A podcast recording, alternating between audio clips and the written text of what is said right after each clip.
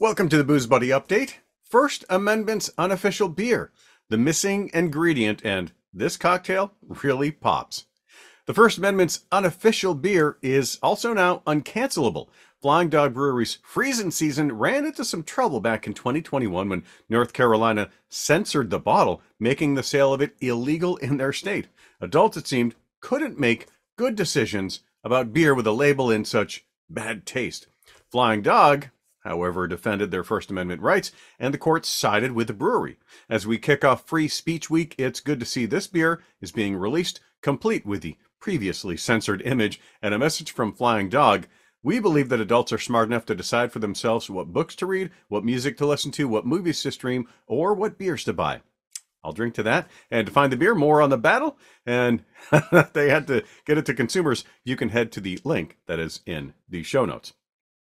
And the missing ingredient in your soup, especially in French onion soup, a favorite this time of year, is probably being overlooked. It could be in your home right now. It's brandy. Yeah, bread and cheese are amazing together. No shock to anyone, but the flavors of the caramelized onion stewing in a pot for hours can get a big boost from the rich and cozy flavors a proper brandy can bring.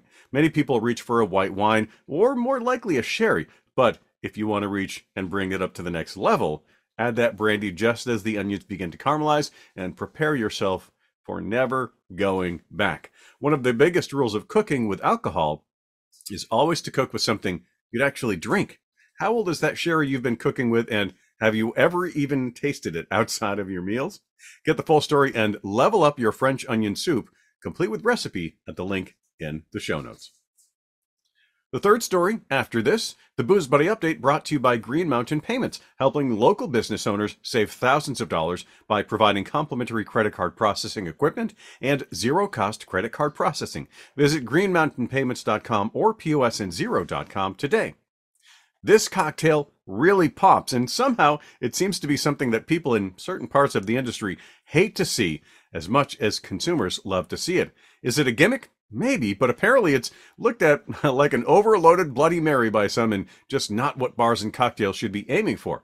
I couldn't agree less as I had the same reaction many consumers had when they saw my first, or when I saw my first one. Hey, what's that? I want one. And that's where the industry falters as the absurdity of it is part of the appeal. Clip it onto a glass with a garnish and it's both functional and fun. And who wouldn't want to pair that with their drink. If I had a tequila drink and some lime and salt popcorn to go with it, I might enjoy that more than a garnish on the rim, even though that's what many people have come to expect. What do you think? Ridiculous or awesome? And does it invoke memories of the movies and other entertainment? Let me know and check out the story at the link that is in the show notes. Remember to stay safe, drive sober, and support the booze that supports your local community. Have a comment, question, or suggestion? Reach out to me at boozebuddyupdate.com or on the platform where you're seeing this right now, or I should say hearing it.